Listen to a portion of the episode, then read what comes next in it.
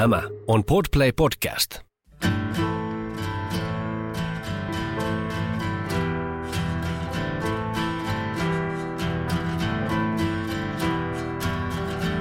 Tervetuloa Röyhkä ja Värmäntä podcastin pariin.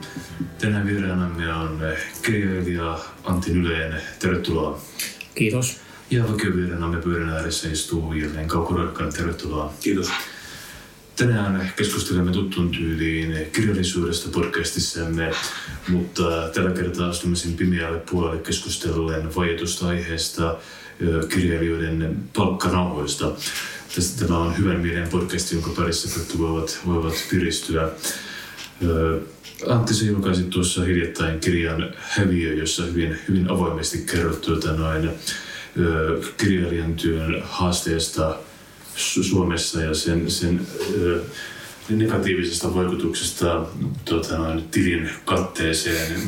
Mikä sai sut tuottamaan tässä meidän nykyajassamme, joka palvoo, palvoo kimaltelevia omakuvia, mikä saa sut tekemään tällaisen hyvin käänteisen version? No jos ton jotenkin kytkee sen mun häviöteoksen tuohon tämmöiseen niin kuin, äh, selfie-kirjallisuuteen ja tämmöiseen, niin tota, ehkä se on sitä samaa trendiä, semmoinen niin kuin kääntöpuoli vaan tästä tällaisesta niin kuin poseerausproosasta ja somepresenssistä. Mutta ei se, kyllä siinä oli ihan vakavimpiakin vaikutteita sen kirjan taustalla, että mä oon pitkään ihmetellyt tätä mun elämän tyyliä. Siis noin vaan, niin se on ollut mulle itselle aina hämmästyksen aihe tässä niin kuin 15 vuoden ajan kauemminkin jo, että näin voi elää.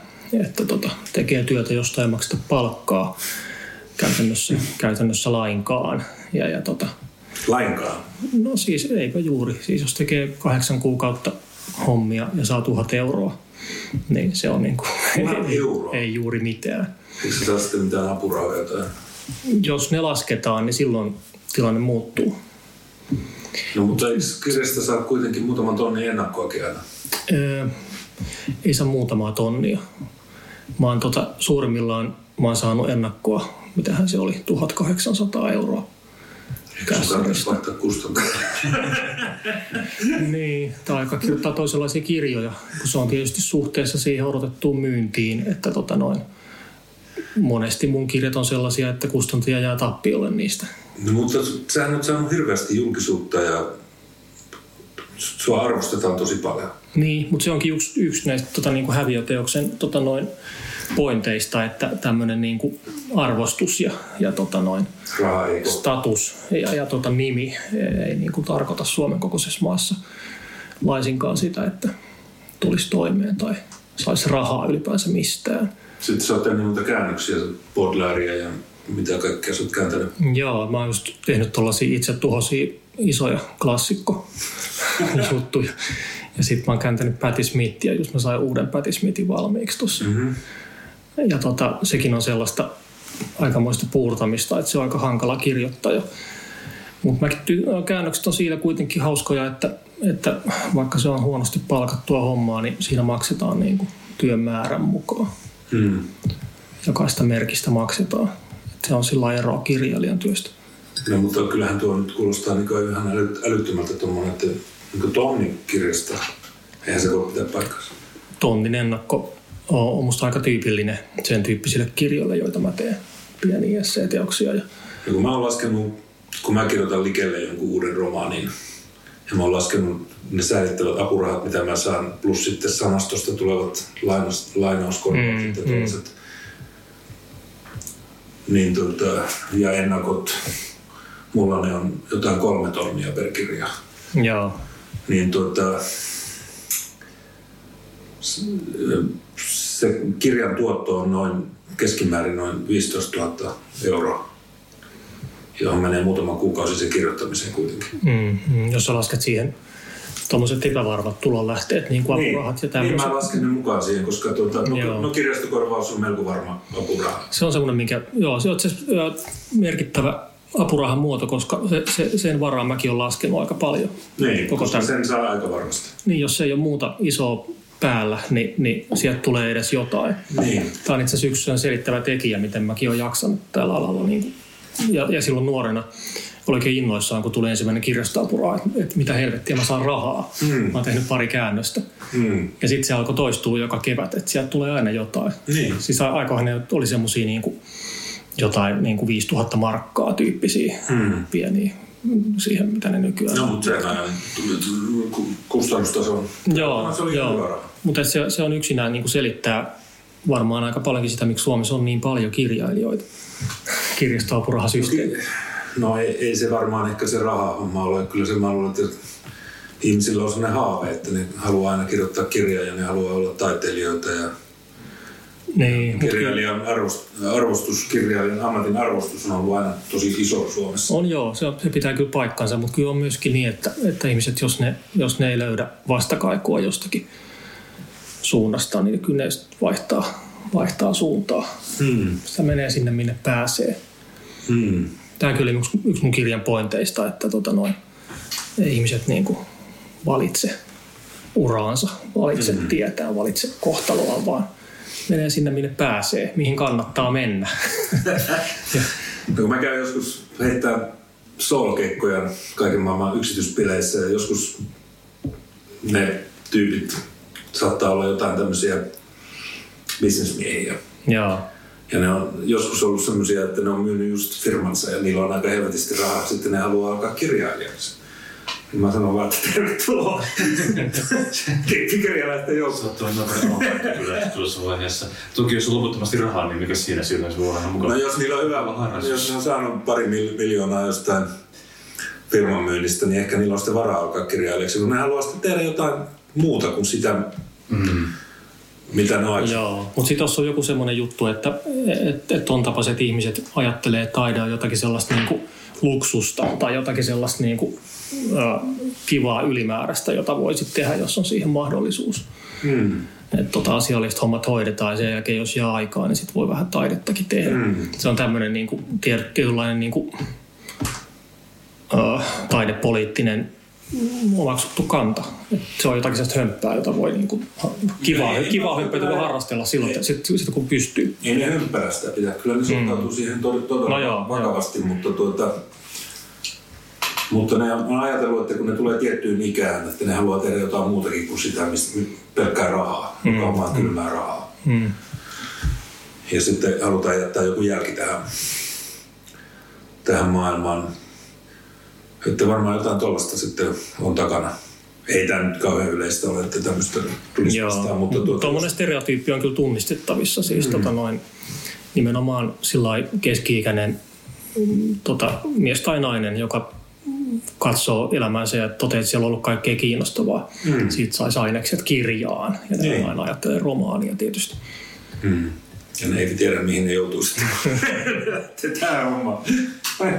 Miten tota häviön julkaisun jälkeen, huomasit sä, mikä nyt niin jälkikäteen ajateltuna sun työtilanteessa tai muuten muutosta, sehän sai paljon julkisuutta ja huomiota silloin, kun se tuli, niin oliko sillä millaisia jälkiseuraamuksia?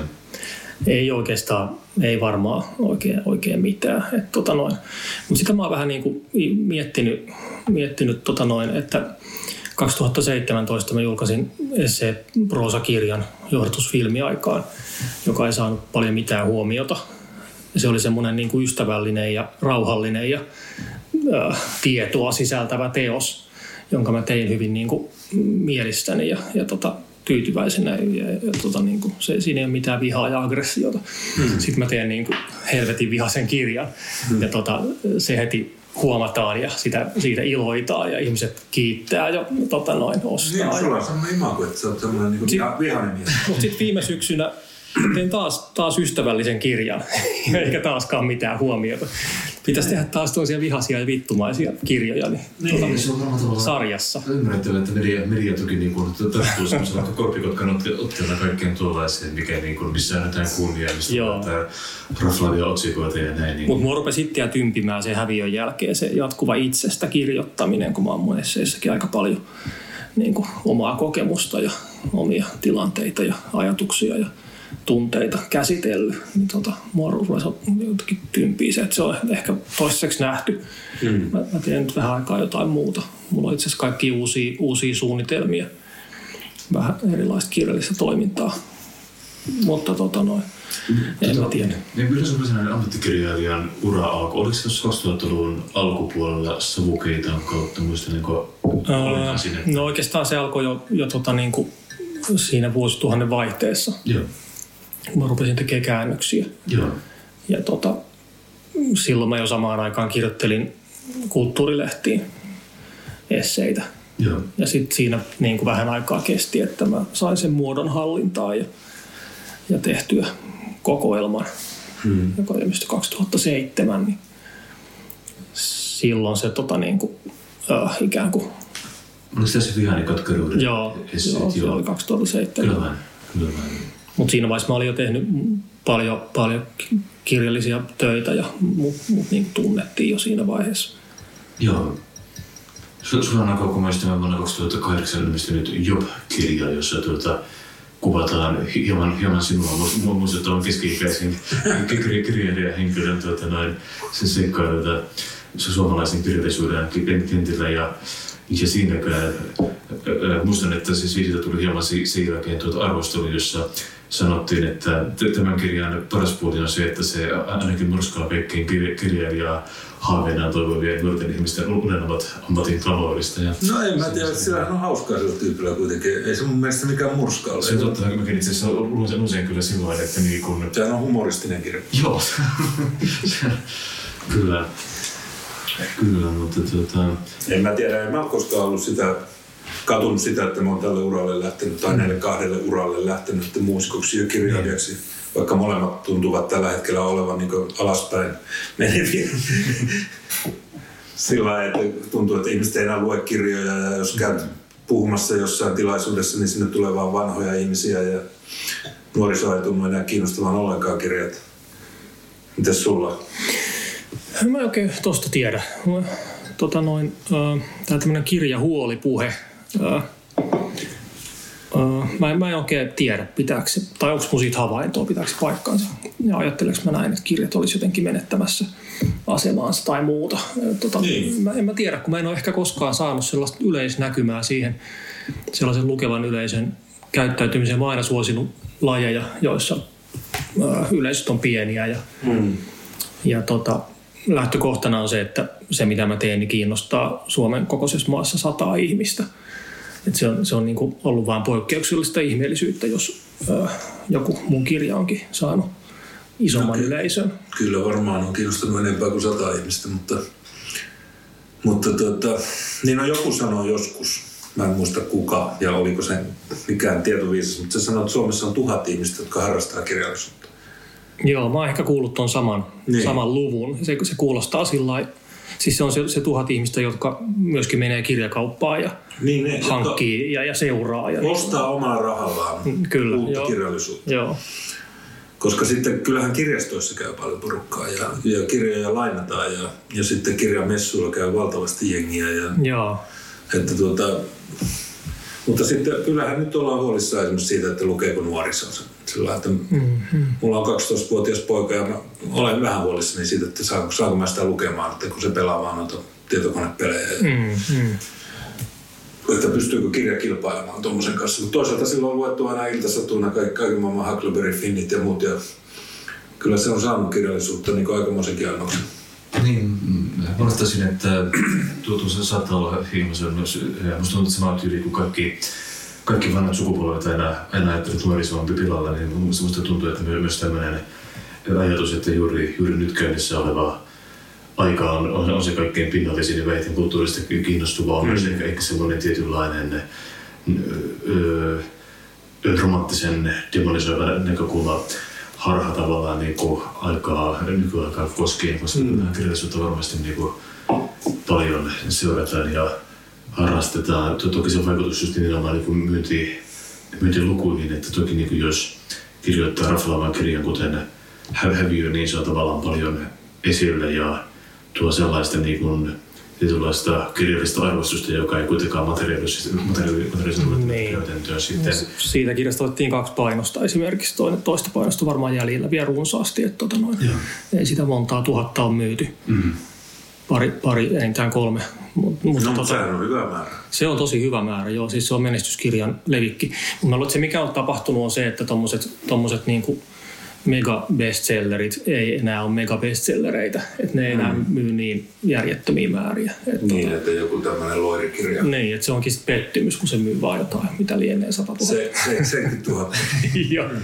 niin, että se, se oli niinku, se on se vähän sillä surullisena uutisoidaan, että No, mä tein niitä Ville Haapasalo-kirjoja tuossa, niin nehän myi semmoista 60 000 kappaletta. okei. Eli ne meni ihan vähän... Samaa, sa, samaa sarjaa kuin loirikirja. Niin. No juman kautta. Mutta toisaalta kun mä ajattelen niitä kirjoja, niin kyllä ne oli aika semmoisia erikoisia, että niissä kerrottiin Venäjästä semmoisia asioita, mitä mm, kukaan ei tiedä. Mm, mm. Sisäpiirin tyyppi pääsee, tulee kertoa suomalainen, joka on ollut siellä. Joo. Niin tuota, mutta en mä tiedä, tuleeko tuollaisia enää sitten, mutta ja kuinka paljon, mitä nämä Ferrantet ja muut, ku- kuinka paljon nekin myy sitten, en mä tiedä. Suomessa. Niin. Kauhean vaikea sanoa. Näitä, näitä pitäisi niin kuin painaa mieleen näitä numeroita. Mm. Ne on sillä kuitenkin täysin vertailukelpoisia, kun tietää kuinka paljon. Niin, käännösromaani. Nyt, nythän on puhuttu sitä, että kä- käännöskirjallisuus myy huonommin kuin suomalaiset kirjat, koska tuota, suomalaiset kirjailijat voi koko ajan olla täällä tiedotusvälineissä, mutta ulkomaiset kirjailijat, mm. raukat eivät pääse niin. En tiedä. Joo, te- täytyy sanoa, että melko vähän tulee kyllä loppujen lopuksi suomenkielistä uutta kirjallisuutta itsekin hankittua, vaikka mullakin on kämpässä kirjoittava kirja, kirja arsenaalia, mutta nimenomaan tuollainen, se samaten, että se mua hämmentää se, kun tulee se niin kuin, joku vuosittainen lista, että Suomen kymmenen myydyitä kirjailijat, että tänä, tänä vuonna siellä on totta kai Jiri Tero ja Sofi Oksena, mutta siellä on joukossa aina joku viisi nimeä, jotka ei sano mulle välttämättä yhtään, yhtään mitään, jotka on täysin mysteeriä hämmästelee, että ketä nämä ihmiset on, miten ne on kirjoittaneet ja ketkä on se suuri yleisö, jotka ostaa niiden tota, mm.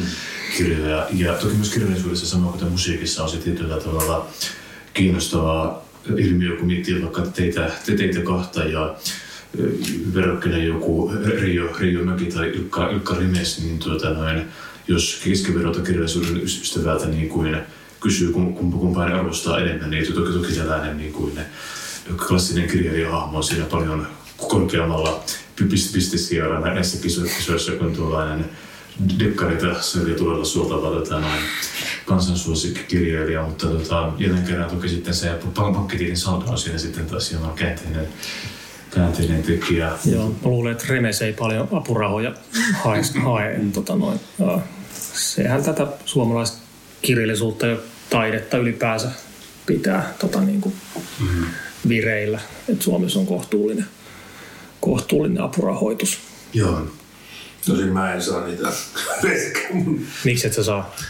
No mä, mä Näiltä en mä koskaan saanut paljon apurahaa. Niin. Ja se on yleensä se kirjastokorvaus, mikä tulee. Ja joskus on tullut joku Otavan kirjasäätiön Joo. apuraha sitten lisänä. Mutta tuota, Mutta et sulla ei ollut mitään tämmöisiä valtion taiteilija-apurahoja tai... ei, mutta mä oon voittanut taiteen valtion palkinnoja, jotain tuollaista Joo. no, Suomi-palkinnoja. Ja Ne on tunnustuksia, ne on ne vähän... on tunnustuksena eri juttuja, mutta mä en ole saanut esimerkiksi monivuotisia apurahoja koskaan. Vaikka mä oon tämän ikäluokan tyyppi, että mulla sitten nuo ajat sitten tulee joku semmoinen. Sä oot mutta kuitenkin aina hakenut niitä. Totta kai aina, aina. aina. Toi on musta aika, aika Mä olen kirjailijaliiton jäsen ollut vuodesta 82. Niin. Ja mulle tulee aina se lista kaikista apurahoista, mitä on Joo. ja, jaossa. Ja mä, mä, totta kai mä yritän niitä hakea, mutta tuota, mun ongelma on ehkä se, että mä oon myös muusikko ja ne kuvittelee varmaan siellä, että mä saan valtavia tuloja jostain musiikista. Niin, tai että sä et ole täysin omistautunut kirja, kirjallisuuden tekemiseen. No, mutta eihän ne monet muutkaan ole ja se saa sitten sitä. Mutta ihan saman tekevää, kyllä mä oon tässä perinnyt. Toi on, se on väärästä kerroin kysymys. Tuota Mm. siis. Ja sitten se liittyy myös tuohon lajiin, että mä itse olen niin kuin kaunaisimmissa ajatuksissani monesti ollut sitä mieltä, että jos mä kirjoittaisin romaaneja, mä ajat sitten saanut mm. viisivuotisen, Hmm. jos mä olisin yhtä menestynyt kuin nyt esseistinä. No miksi et kirjoita romaania? En mä osaa. Älä nyt. Tai jos mä olisin joku taiderunoilija, se on se toinen, mm. toinen tämmöinen karakteri, joka, Mm. joka saa viisivuotisia. Että ne Joo. on niin ar- arvokkaita ja hienoja tämmöiset äh, otavan runoilijat. Mä olin tuossa just Jyrki Nollerin päivä, päiväkirjoja, missä se tuota, noin, kerrotaan sitä, että se ei sen enempää elokuvasäätiöltä kuin, kuin kirjallisuuden puolelta saa mitään apurahoja, vaikka se niin kun työstää kaiken aikaa jotain, niin kikkeroisi kovaa, kovaa kohtalonsa myös, myös siinä.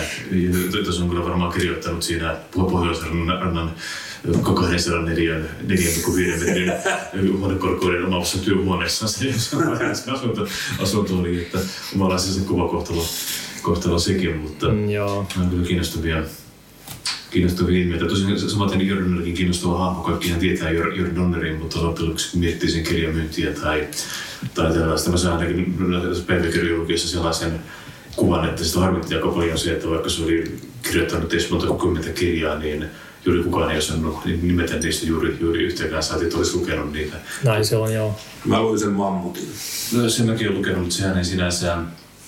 Sehän näin kirjoitti paljon myös romaaneja mm. ja näitä tutkimuskirjojen perimmäistä. Mä olen lukea niitä, mutta täytyy sanoa, että ne ei oikein uponnut. Joo, mäkin olen just niitä mammuttia ja näitä muita päiväkirjan merkintöjä, mitkä on mielestä No, tässä pätee se, että Donner oli tosiaan, sen paras saavutus oli juuri Jörn Donner, että kaikki muu siinä oli tavallaan joo. sivuelementtejä. Ja sanotaan, että värikäs tyyppi, joka kirjoitti kuivasta.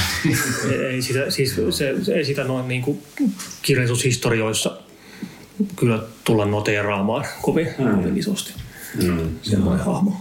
No, mä sanoisin ihan vaan kun lukee niitä päiväkirjan merkintöjä, mitkä on niinku sellaisia täysin editoimatta kirjoitettu, kuten se koko mammuttikin on semmoinen 1200 sivua. Siellä mainitaan enemmän hänen kalansaaliistaan kuin hänen elokuvistaan. Joo. Joka oli mun mielestä vähän niin kuin ihmeellistä. Ja, ja nämä poliittiset jutut oli niin pitkäpiimäisiä. Ja, Joo, ja sitten siinä on myös jotain niin lähi poliittista historiaa.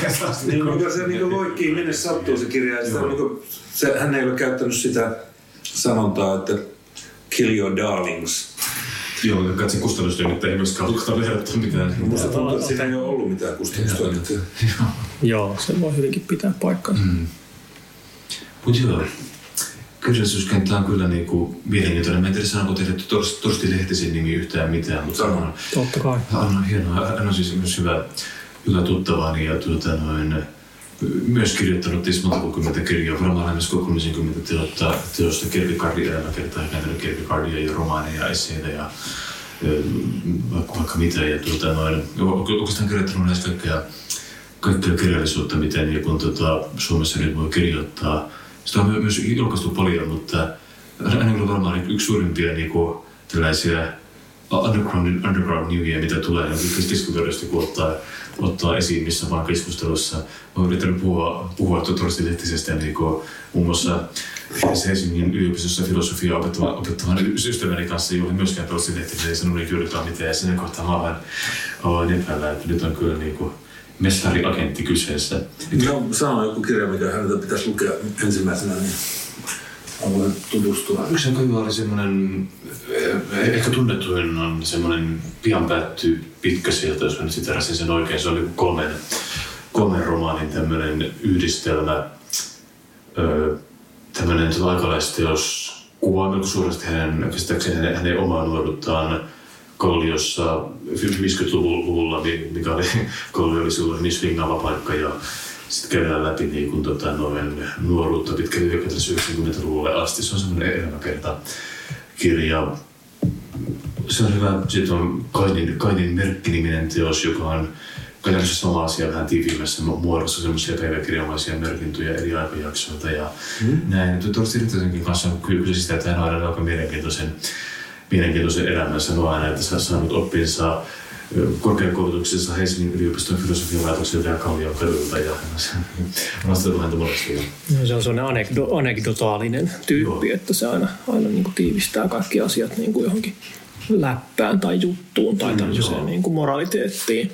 Joo, ja loistava puhuja. Semmoinen mm. niin kuin, riittää, että sanoo yhden sanan, niin se pitää siitä puol- puolen tunnin kiinnostavan puheen, johon se sanoo mahtumaan kaikenlaista länsimaisen filosofian historiasta johonkin kalliossa 50-luvulla sattuneeseen rikokseen kesän välillä. Joo, mutta tämmöinen niin kirjallisuuselämän jotenkin tämmöinen hajanaisuus ja se, että se sieltää niin kuin monenlaisia rooleja niin kuin Jörn Donnerista niin kuin.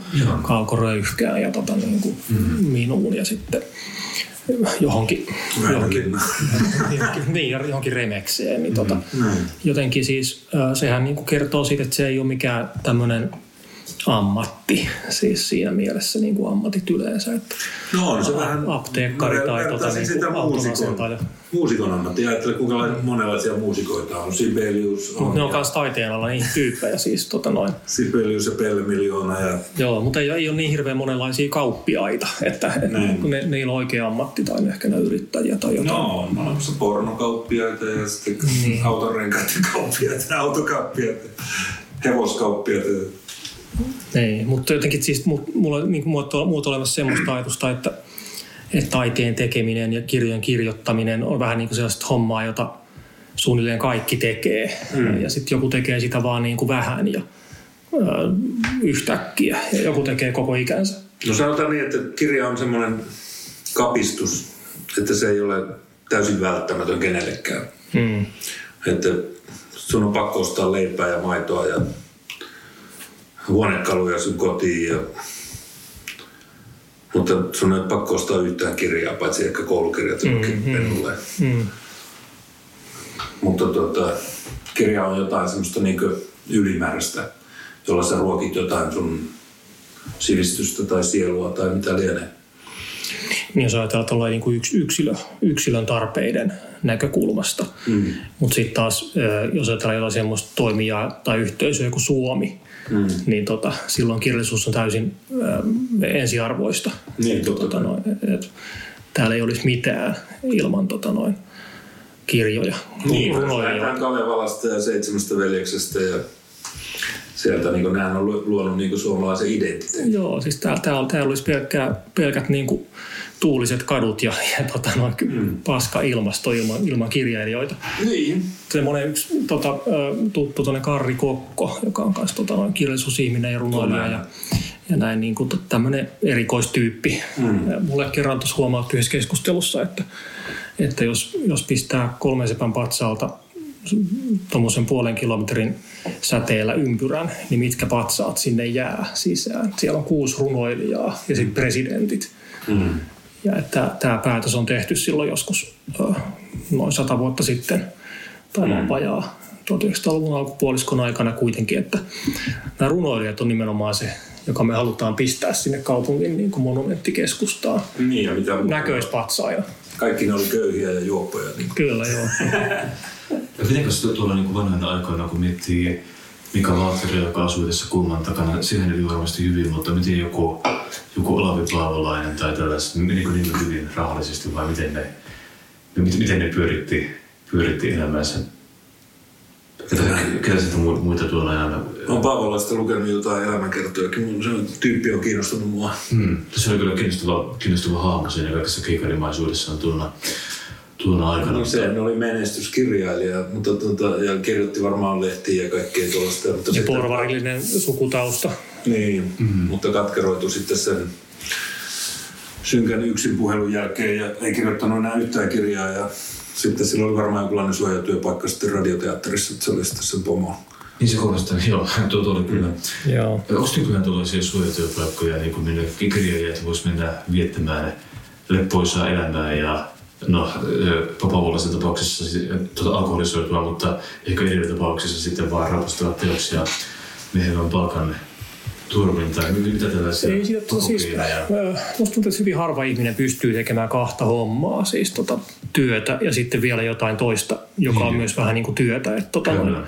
siihen vaaditaan jotakin supervoimia. Mä oon aina ihmetellyt tällaisia kirjailijoita, niin kuin vaikka Tommi Melender, joka on tota, tehnyt uran toimittajana ja, ja sitten iltaisin kirjoitellut aika tasaiseen tahtiin essee, ja romaaneja. Mm. Mä en, sit sillä on vielä niin perhe ja, ja talo ja tämmöistä, niin mä en tajua, että mikä palveluskunta sillä on, on niin kuin tuota Joo. käytössä. Supertyyppejä on. Mä muistan, kun Niin, eikä, eikä siis Tommi edes, mä niin kuin tunnen Tommia sen verran, että mä, mä niin kuin tiedän suunnilleen mikä, mikä, mikä se on miehiä, mutta, mm. mutta ei se niin kuin anna sellaista niin kuin supersuorittajan vaikutelmaa itsestään. Että, että jotenkin, sit kun se vielä joskus on sanonut, että se kirjoittaa käsiin aina niin kuin romaanien ekat, ekat Niin luonnokset. se on se on aika hurjaa. Muun muassa Joo. Mikki Tiukkonen kertoi meidän podcastissa, että se kirjoittaa aivan kaiken käsin. Itse asiassa aika monet kirjailijat sanovat tätä samaa, ja mä, mä en voi käsittää sitä. Joo, Paul Auster muun muassa on yksi, yksi näistä, jotka sitten, että kuulemma Paul Auster kirjoittaa ensin käsin ja sitten puhtaaksi kirjoittaa koneella, niin kuin kirjoituskoneella, että se ei käytä tietokoneesta Joo, ollenkaan. se on joo, niin täysin tämmöinen järkeihinkinen ratkaisu. Sinänsä mä epäilen yhtään, että mä, tota, mä oon ihan varma, että nämä ihmiset puhuu totta. Mm. Et, et, tota, se, on, se on olennainen se, se fyysisen suorituksen muoto, että miten sen on omaksunut, mikä, mikä toimii, mutta ihmiset on erilaisia. Mutta sitä mä en ole nyt kyllä niin oikein usko, että, että olisi mahdollista käydä palkka, palkkatöissä kaikki päivät ja sitten käyttää illat niin kuin tuommoisen kirjallisen tuotannon Niin tekemiseen. se tuntuu kyllä siltä, että ei jaksa enää. Niin, ja sitten voimat loppuu. Niin, jos olet kahdeksan tuntia töissä ja sitten Joo. illalla Joo. yrittäisit jotain, ei mulla ainakaan riittäisi. Ei, ei millään. Mä, mä oon usein miettinyt romantisoinut tuota kirjastonhoitajan ammattia. Mm. Mä aina olen helvetin kateellinen kirjastonhoitajille, että siellä ne vain hissuttelee niiden kirjeen äärellä ja ohjaa jonkun ihmisen niin kuin sinne Aulikki Oksasen kirjan ääreen ja, ja tota, sitten suosittelee jollekin nuorelle jotakin niin kuin, ö, siihen paria ruispellossa ja, ja sitten se tulee himaa ja tota, niin kuin, voi tehdä mitä huvittaa ja palkka juoksee. Mm. Sitten se on vielä töissä instituutiossa, joka Suomessa nauttii niin kuin täysin varauksetonta kannatusta mm. suunnilleen kaikissa puolueissa ja kansanryhmissä. Niin. Joo. Mutta kaipa se sitten kuitenkin on vähän kuluttavaa olla siellä kahdeksan tuntia siellä kirjojen keskellä hissuttelemassa. Niin, En tiedä. Joo, siis, Yleensäkin, että menee joku päivä, joka päivä samaan paikkaan Kyllä, joo. kahdeksaksi tunniksi, niin se tuntuisi mutta tappavalta. Joo, Että Kyllä joo. mä olen iloinen, että mä olen kirjailija, että mun ei tarvi mennä Samaa mäkin voin sa- sanoa kyllä, että tota, et, et, olen mä kyllä myös niinku onnekas, että tota, mm. saa elää aika vapaasti. Mulla tuli mieleen sitä superihmisistä, kun muistin, tuossa tyyliin vuosi sitten, vai vertillä kaksi vuotta sitten täällä kävi joku tämmöinen ranskalainen joku tuota, ekonomiaan tai niin talousprofessori, joka joka oli myös toiminut niin kuin Ranskan presidenttiperheiden henkilökohtaisena neuvonantajana ja, tuota noin, ja, ja kirjoittanut kymmeniä teoksia niin kuin kaikesta lähtien Napoleonin taisteluista johonkin talouteen ja sitten kävi pitä- pitämässä Helsingin yliopistolla luennon jostain aiheesta promotakseen yli 50 kirjaa, minkä se oli ki- kirjoittanut ja piti luennon jostakin talouteen liittyvästä aiheesta siinä yliopiston suuressa salissa ja siinä oheisaktiviteettina se oli totta kai myös harrastuskenässä sitten, paitsi että johti konsulttifirmaa ja oli, oli neuvonantaja presidenttiperheille ja, tota, noin, ja professori talousasioissa, se oli totta kai myös harrastuskenässä kapellimestari ja johti sitten tuota Helsingin barokkiorkesterin ja niin pari biisiä siinä luennossa jälkeen. Että, tuota, tuossa, tuolla tuossa jotain tiettyjä, tiettyjä, mitä kadehdin ja samalla mietin, että melkoista, melkoista elämää olisi tulla sitten ihmis, ihmisten pääsisällä. Niin, se on tota, tie, tietyllä, tietyllä tavalla niin kuin vaurioitunut sielu pystyy tällä lailla produktiivisesti kanavoimaan sen Mä olen myös vaurioitunut, mutta mä teen koko ajan levyjä ja kirjoja ja mulla on useita kokoonpanoja, useita levyjä te- tekeillä ja kaikkea tuollaista. Että... Mutta se on myös paljon sitä, että mulla ei ole niinku ongelmia sen tekemisen suhteen. Että mä oon kuullut kirjailijoista, jotka kirjoittaa valtavat määrät jotain ja sitten on ihan sekaisin sen Mm, mm. hommansa kanssa. Se hylkää paljon jotain. Niin, niin, että ne tekee paljon turhaa työtä. Joo. Sillä- Tai semmoista päämäärätöntä. Joo. Mutta jos mä teen semmoista hyvin niin selkeää juttua, että se on niin melko lailla ensimmäisellä kerralla se kirja, siinä, siinä on jo muotonsa. Mm, mm. Sitten mä vaan parantelen sitä. Tuota voisi kutsua, kutsua ammattitaidoksi, jos haluaisi käyttää tätä. No, se ei ole, ammattitaitoja on monenlaisia. Mun- Joo. Silloin kun mä olin nuori, niin tuota, ihailtiin semmoisia työmyyräkirjailijoita, jotka niin tekee vuosikausia jotain yhtä kirjaa ja kirjoittaa valtavat määrät. Ja mm. joku mm. Isaac Babel, Stalinin vainossa ku, kuollut juutalaiskirjailija, niin tuota, oli kirjoittanut kuulemma tämmöisen ison, siis puolen metrin pinon paperia ja sitten joku kaveri tuli käymään sen luona ja sanoi, että sä teet jotain suurromaania. Ja, niin Babel oli vastannut, että minä kirjoitan yhtä novellia, mutta pikkuhiljaa se alkaa saada niin oikea muoto. Sitä nähtiin, se nähtiin niin kuin jalona. Joo. Että, tuota, Joo. Että en mä ole koskaan tehnyt tuollaista, että mä olisin kirjoittanut noin valtavaa määrää niin kuin se ei kuulosta hirveän niin kuin kannattavalta ajankäytöltä, eli se oli täysin välttämätöntä. Me itse asiassa muistaakseni siitä, mikin, mikin kanssa puhuttiin just siitä, että minkä verran niin kuin vaikka, ja hän kertoi paljon tekemässä sellaista niin kuin, öö, mä sanoa, mä en sano turhaa työtä, mutta siis työtä, mikä ei tule käyttöä, että kirjoittaa luonnoksia ja tekee pitkiä kirjoituksia, mitkä mm. sitten hylkää toteaa, että tämä ei toimi. Mikä päivitti Facebookiin saaneensa romaaninsa ensimmäisen lauseen valmiiksi, joka oli 60 sivua pitkä, niin tuota noin, tuossa on tietty, tietty tavallaan ihainen tuota, mutta, Joo. mutta hirveän niin kuin, henkiseltä tai taloudelliselta kannalta tuo ei ehkä ole se. No, mutta sitten on olemassa niin kuin, äh, ihmisiä, jotka on niin kuin jonkinlaisia grafomaaneja, että ne tosiaan kirjoittaa niin kuin, sormenpäistä niin kuin valuu sitä tekstiä, vaan mm, että ne pystyy olemaan kirjoittamatta. Mm, Muakin on niin kuin sanottu tuottelijaaksi, ja tota, niin kuin, että oletpa sä ahkera ja kaikkea tämmöistä, kun mä julkaisen niin kuin yhden tai enintään kaksi kirjaa vuodessa. Mm, Mutta mm. mut mä kanssa työskentelen tosi taloudellisesti, että en mä tee mitään ikään kuin valtavaa luonnos kasaa ja tämmöistä niin kuin mm. versioita, vaan mä niin kuin mietin sen valmiiksi päässäni ja sitten rupean kirjoittaa. Sitten siinä kestää muutama kuukausi jo valmis. Mm. viime kesänä mä kirjoitin tuon kirjan kolme pyhää, jossa on niin kuin kolme tästä pyhimysesseitä. Niin sitä mä olin kypsytellyt sillä kahdeksan kuukautta mielessäni. Sitten mä rupesin tekemään. Mä tein sen niin kuin muutamassa kuukaudessa koko kirjan. Niin se oli sulla valmiina päässä? Niin, mä tiesin mitä mä teen ja sitten mm. mä niin kuin rupesin vaan niin kuin ikään kuin täyttämään sitä lokerikkoa. Mm. Ja, ja sehän vaatii kyllä aikamoista ponnistusta se aloitusvaihe sitten, että okei, nyt lapio käteen mm. ja, ja ruvetaan niin. menee. Mutta siinä on myös se, että sä et voi sitten sanoa kuinka paljon aikaa sä oot oikeasti käyttänyt siihen kirjaan. Se on aika vaikea, joo. Se, mitä sä oot miettinyt, se on myös sitä kirjoittamista. Niin onkin, ja se on nimenomaan sellaista vaan niin kuin kattoon tuijottelua ja ahdistuneena bussissa istumista ja jahkailua ja jotenkin odottamista. Mm-hmm. tota, Tämä on, tää on sellainen kans niin kuin piirre, jota ihmiset, jotka ei tee luovaa työtä, niin ehkä ei aina tule ajatelleeksi tai ymmärrä, että kuinka paljon on ihan vaan sitä, että antaa ajan kulua ja odottaa. Niin, no se on just sitä, että kun vaimo tulee sanomaan, että no sähän et tee nyt mitään, niin vie tuo lapsi ulos ja tuolla, mähän teen koko ajan, mähän mietin sitä mun seuraavaa kirjaa, mutta se ei ymmärrä sitä. Joo. Sitten se ymmärtää, kun mä naputan sitä konetta. Niin, se on tekemistä. Niin.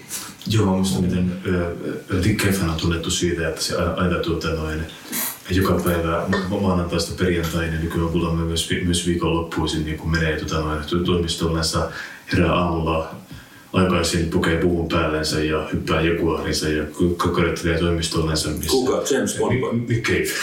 Nick Cave. Kuulosti kyllä vähän samaa. Jaguar tuli. Joo, kyllä. On Aston Martin G. Joo, se, se kommentoi sitä, että se, se kävi, kävi kävi ennen, ennen siellä viisi päivää viikossa, mutta totesi, totesi että se on liikaa, niin se käy siellä seitsemänä päivänä viikossa. Ja, tuota, ja joka on kuitenkin tietyllä tavalla hauskaa, kun miettii Kevin, Kevin tuotantoa, joka on siis laaja, koostuu ennen kaikkea musiikista, musiikista totta kai, mutta kuitenkin niin kuin pari kirjaa siihen päälle. Mutta siihen kun miettii tota aikaa, että se kuitenkin jököttää jossain toimistolla sen 40 tuntia viikossa, tehden siellä jotain. Kuulemma se ei selvästi lue tai niin kuin, että ei mitään vaan niin kuin, soittaa pianoa tai kirjoittaa loputtomasti jotain, mikä ei sitten mm. kuuntele. Mm.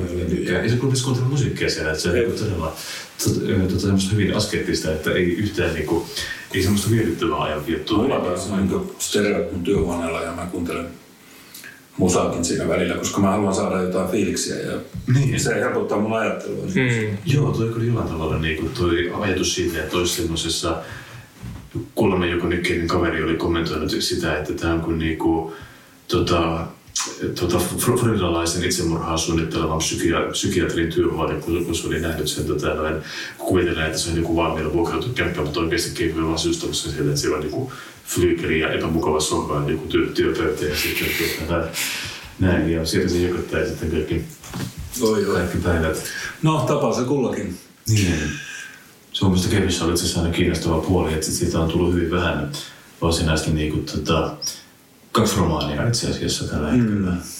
Yksi, yksi, yksi runoteos, eli niin kuin, to, sen kirjallinen, siinä niin kuin, tavallaan mainio kirjoittaja on kyseessä, niin kirjallinen tuotanto on sitten aika pieni, jos ei, jos ei laske mukaan lyrikoita kappaleisiin, mutta tuota, mä olen miettinyt, että siinä on hahmoja, olisi kiinnostavaa nähdä tai lukea lisää jotain niin kuin, prosaalisempaakin tekstiä. Niin, tai jotain esseitä, Niin. asiaproosaa. Joo, niin Kevillä oli nyt se puhekiertue, missä se kävi niin kuin, tota, myös musiikkitalolla täällä Suomessa, missä yleisö sai esittää sille vapaasti kysymyksiä, missä se kertoi elämästänsä, työtavoistansa ja tällaisesta. Se oli aika kiinnostavaa.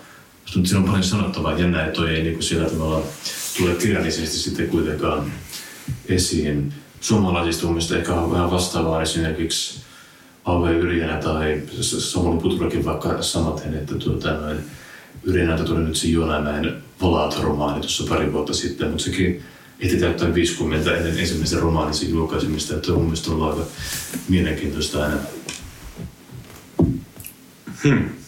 Mä olin 21, kun mä julkaisin. Niin, nimenomaan, kyllä. Sä laitat jotenkin haisemaan. Niin, no mulla Tuliko samana vuonna aika levy? tuli. Joo.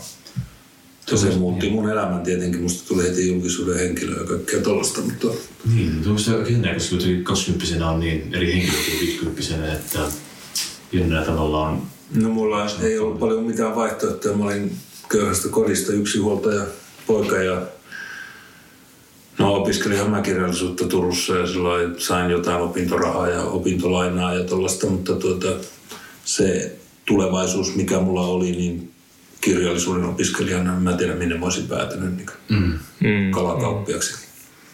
Mutta tuota, se oli parempi, että mä rupesin tekemään jotain. Niin, kyllä.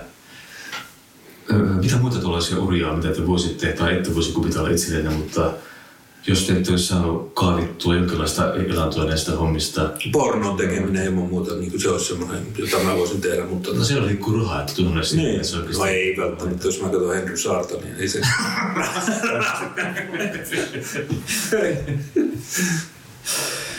kun mä tiedän, että turva, turvatyöpaikkoja, niin tota joku, joku tyyli vahtimestarin työ tai tuollainen voisi olla semmoinen kirjailijan näppärän samanlaitumispaikka paikka esimerkiksi. Se olisi ehkä semmoinen hahmo, että voisi... No jos olisi pakko jotain. Jos pakko. Niin, niin. Nämä on just vähän tämmöisiä, että sitä helposti romantisoi.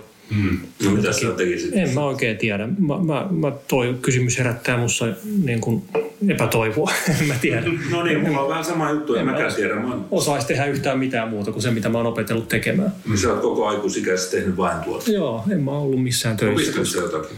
Kirjallisuutta joo, ja valmistuinkin. Hmm. Mutta tota, Et sä ole- mennä mihinkään opettamaan esimerkiksi johonkin kansanopistoon tai johonkin. Mä oon tehnyt jonkin verran opetushommia, mutta ihan tämmöisiä yksittäisiä keikkoja. Ne on aina tosi raskaita, kun en mä oikein osaa sitä. Sitten mä niin kuin jotenkin henkisesti panostan niihin enemmän kuin olisi tarpeen ja mm. jotenkin niin kuin stressaan niistä ihan liikaa. Ja, Joo. ja sitten tunnen olevani vastuussa näistä just nuorista, jotka siellä niin kuin sit opiskelee. No niin, mullekin vähän tuli, mä, mä opit- opettanut jotain biisin tekemistä jossain Oriveden opistolla ja jossain muissa paikoissa. Mm. Tuota, kyllä se vähän tuntuu semmoiselta, että ei se oikein mun homma ole. Enkä mä ole sopiva siihen. Joo, joo sama täällä. Mutta se on, niinku, se on ehkä lähimpänä sellaista oikeaa työtä. Mutta sitten tietysti jotain kolumneja ja tämmöisiä tilapäistekstejä. Eihän niistäkään saa hirveästi rahaa. Niin, niistä saa kuitenkin siihen vaivaan nähden itse asiassa. Mm. Että tota, kyllä joku tommonen iso lehti äh, Suomessa voi maksaa tuhat euroa. Voisit sä olla toi, Esseestä. toimittaja. En, en. Mä, en- mä, jotain. Ei missään tapauksessa. Mä en osaa haastatella ketään. Mä oon joitain kertoja yrittänyt sitäkin. Entäs sitten haastatella jotain kulttuuri-ihmisiä, jos olisit kulttuuritoimituksessa töissä? Hesarissa. Ei siitäkään mitään tulisi. Eikö? Ei. Mä en, mä en, mä en niinku osaa pysyä asiassa. Mä en erota niinku tosiasian ja, ja tota niinku mun oman läpän eroa. Joskus pienenä mä yritin, yritin tehdä lehtijuttuja ja olla, olla vähän niin kuin toimittaja joskus 90-luvulla. Hmm. Sitten mä aika nopeasti huomasin, että itse asiassa tekee mieli kirjoittaa omia asioitani eikä, eikä, eikä vaan niin kuin jäljentää näitä tosiasioita jostakin ja käydä hakemassa niitä jostain ja ottaa selvää ja Niin. tämmöistä. Että Ja se, se, se, omalla alalla. niin se vast- vastuuntunto tuntui tympäsevältä, että pitäisi kirjoittaa asioita, jotka pitää paikkaansa. Joo. No mä oon vähän niin kuin, tosiaankin niin kuin tuota, laajentanut tätä kirjailijakuvaani tekemällä jostain näistä TV-julkiksista sitten kirjoja, ja, josta on tullut niin rahaa ihan kivastikin. Tosin se on jaettu sitten useamman, useamman tekijän kanssa, mutta kuitenkin. Ja Joo. Että, semmoista, että se on niin semmoista puolitoimittamista, että mä oon ollut niin mukana jollain reissuilla haastattelemassa ja sitten kuunnellut niitä juttuja ja sitten muokannut ne kirjaksi. Joo, joo. Tossakin vaatii sellaista, toi vaatii semmoista niin tarinan kerronnan halua ja kykyä. Joo, mutta onneksi nämä haastateltavat on ollut semmoisia, että niitä on jo tullut se tarina, että ei mun ole tarvinnut hirveästi siihen mm. puuttua. Joo. Miksi on tuota, se ekonominen kirjalla olikin melko pitkällä semmoinen, että se oli ihan käytännössä niinku Riittänyt tuo haastattelua, missä se kysyt kysymyksen ja tuota, sitten siinä on vastaus. Ja... Joo, ja se oli semmoinen ohjelmisto, mitä hän oli niin kertonut noita tarinoita, kun hän oli käynyt puhumassa venäläisille oligarkeille ja joillekin tuollaisille riko, rikollispomoille ja, mm. ja muille, jotka niin tilaa niin kuuluisan näyttelijän, koska hän on tosi kuuluisa Venäjällä. Venäjällä. Mm. Niin tuota, ne haluaa hänet sinne kertomaan noita järjettömiä juttuja ja se oli hänen ohjelmistonsa, joka tuli siihen ensimmäiseen kirjaan. Toka kirjassa oli sitten jotain muutakin sitten. Hmm.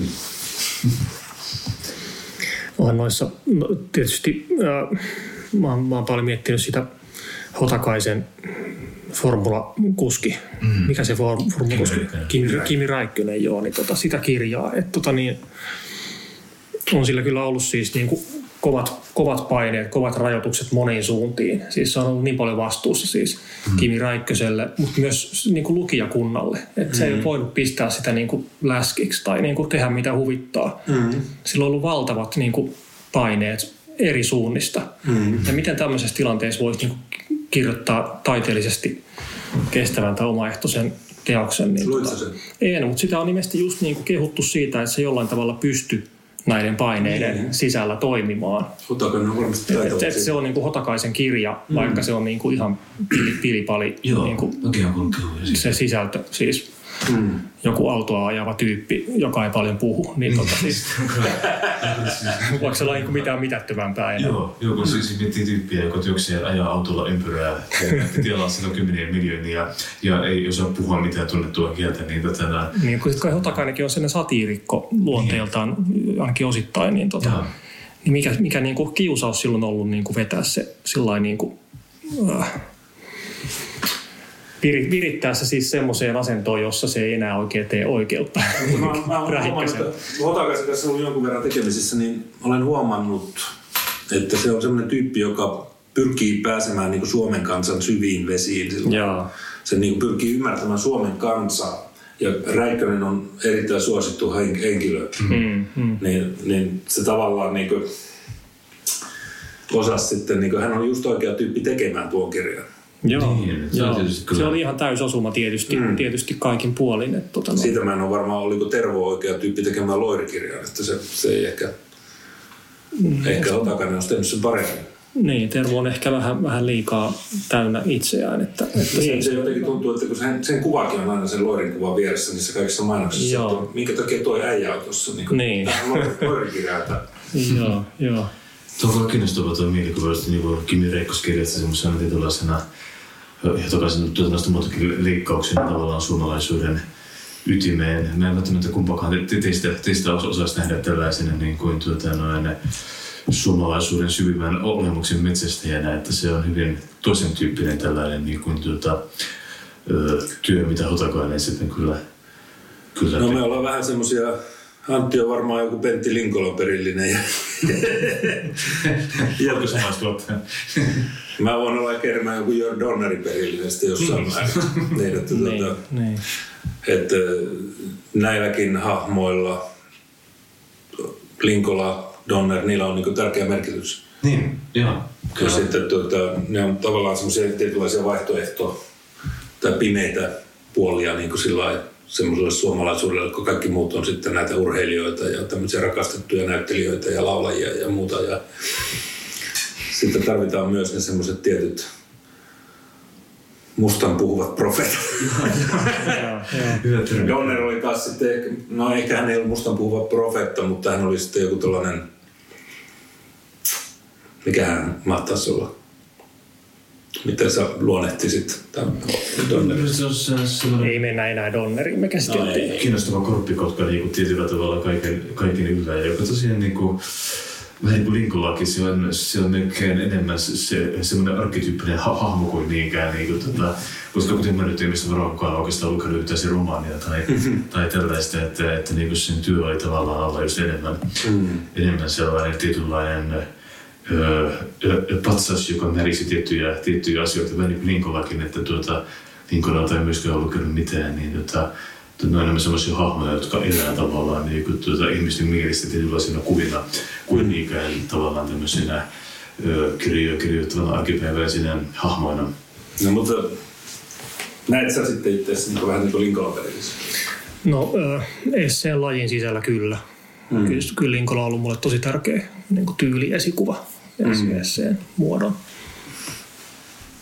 kannalta, mutta ei ehkä niinkään mm, ajatussisällöiltään. Mä oon aina vähän ollut taipuvainen vähättelemään Linkolan esseiden ajatussisältöä. No ne liian synkkiä. No en mä tiedä, ne, ne on tota tietynlaisia. Ne on, ne on, ne on aika paljon semmoista niinku retoriikkaa ja poseeraamista ja tehojen repimistä niin kuin, siitä lauseiden rytmistä ja mm.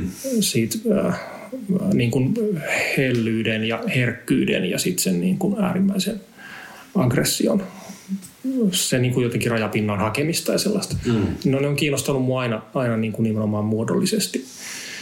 Ja tota noin, tommosen niin kuin vaikutuksen tekemisen kannalta, että, että mikä on tehokasta kirjo, kirjoituksessa, mm. miten tekstit toimii, miten ne kannattaa rakentaa.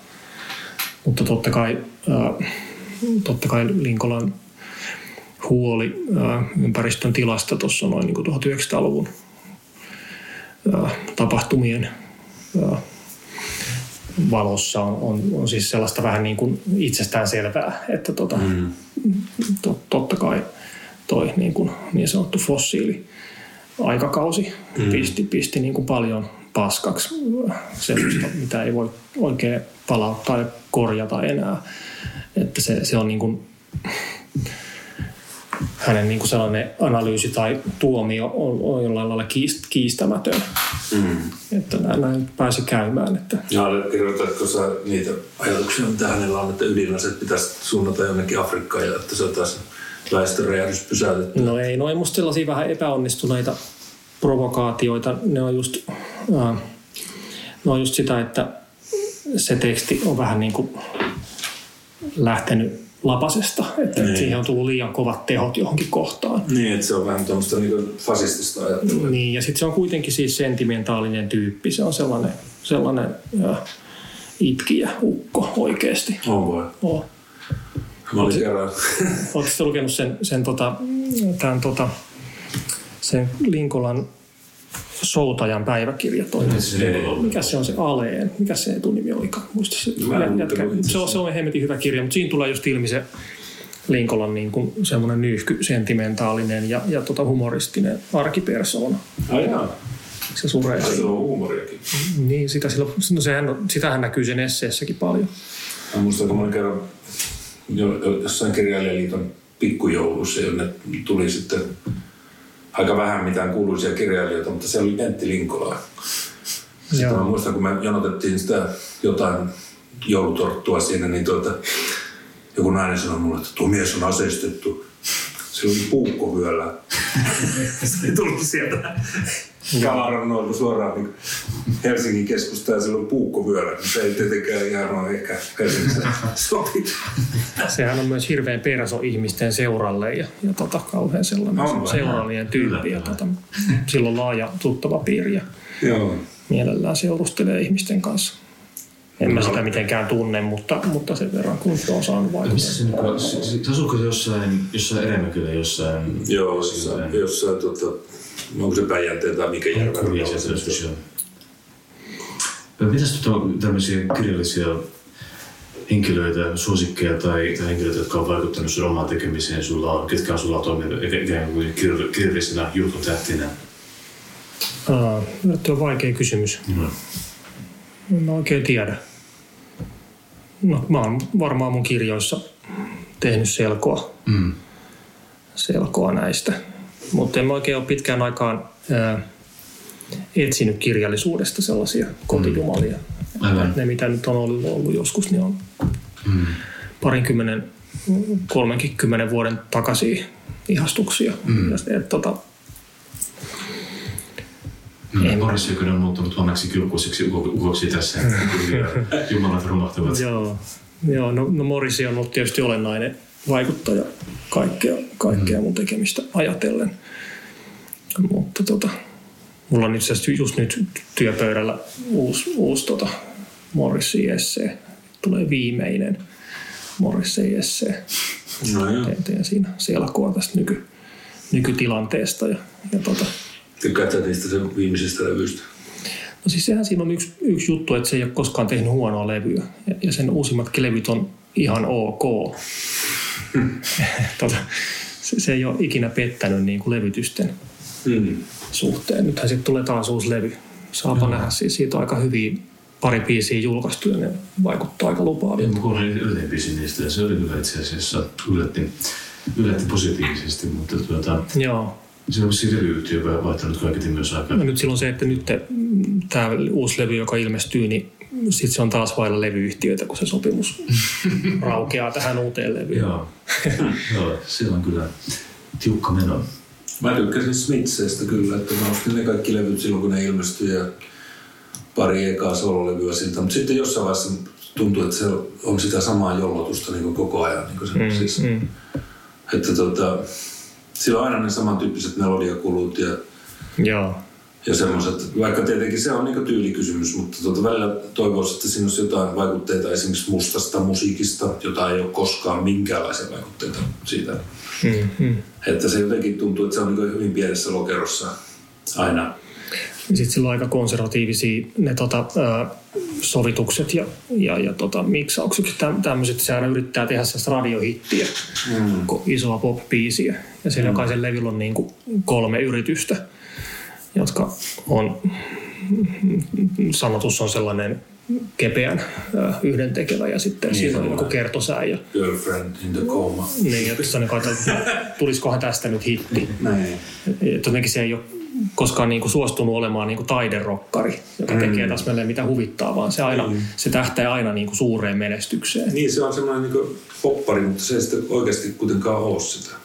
Joku suosikkibiisi tuosta Morris- Morrison soolotuotannosta on se Ringleader of the Tormentors, Tormentors-levyn tota, noin se, mikä se on vaan semmoinen pieni balladi, missä lauletaan, että jos se kävelee yksin jotain Rooman, Rooman katuja, otetaan semmoinen hyvin niin kuin, vähän niin kuin pieni, pieni novelli biisin muodossa ja Se on se please, äh, go, please, äh, Please come me, se Ah, on joo, se. Ehkä joo, se on musta aika poikkeava biisi sen tuotannossa, semmoinen Joo. piano jousi, mutta oliko siinä Berti Morrikonessa jousi sitten niinku semmoinen, se on aika ylväs pienoista novellia, ja musta se on se aika mukava. Dear God, please help me. eka, ekalla sololevyllä oli hienoja se Every Day is like Sunday ja sitten se Suede Head. Ja... Niin, joo. Kyllä se on tehnyt hienoja biisejä koko, koko niin kuin uransa ajan, mutta ne on usein jotain sinkun B-puolia tai sitten jotain tämän raitoja. Et tuntuu, että se pistää aina sinne parhaat, kun ne ei sovi siihen albumikokonaisuuteen, jonka se, jonka se näkee niin kuin brittilistan ykkösenä. ja. Se, se, niin väkevät kamat pitää lait, piilottaa johonkin sinkun B-puolelle. Eikö se Suomessa ollut se tota, Morrison kuvakirja, missä oli siis kuvattu, Joo, öö, että montako ihmistä siellä oli kuvattu Morrison? se on 87. 87, kyllä. Tuo oli varmasti hyvin, hyvin kaupallinen, kaupallisesti kunnianhimoinen projekti. Joo, kyllä sitä myytiin niin kuin sen verran, kun mä sain siihen joukkorahoituskampanjaan osallistuja. ja, ja varmaan kahdeksan kappaletta sen päälle sitten. Okei. Okay. Mikä siinä muuten oli, oli myyntiluku? Paljonko siihen tuli? En mä tiedä. En mä siitä otettiin ihan liian iso painos, kun tota siis, Okei. se, oli just tämmöistä, että samalla hinnalla sai, sai vielä 300 kirjaa, niin sitten pääsettiin. Tai kustantaja päätti, että otetaan nyt iso painos, ihan järjetöntä. Mm.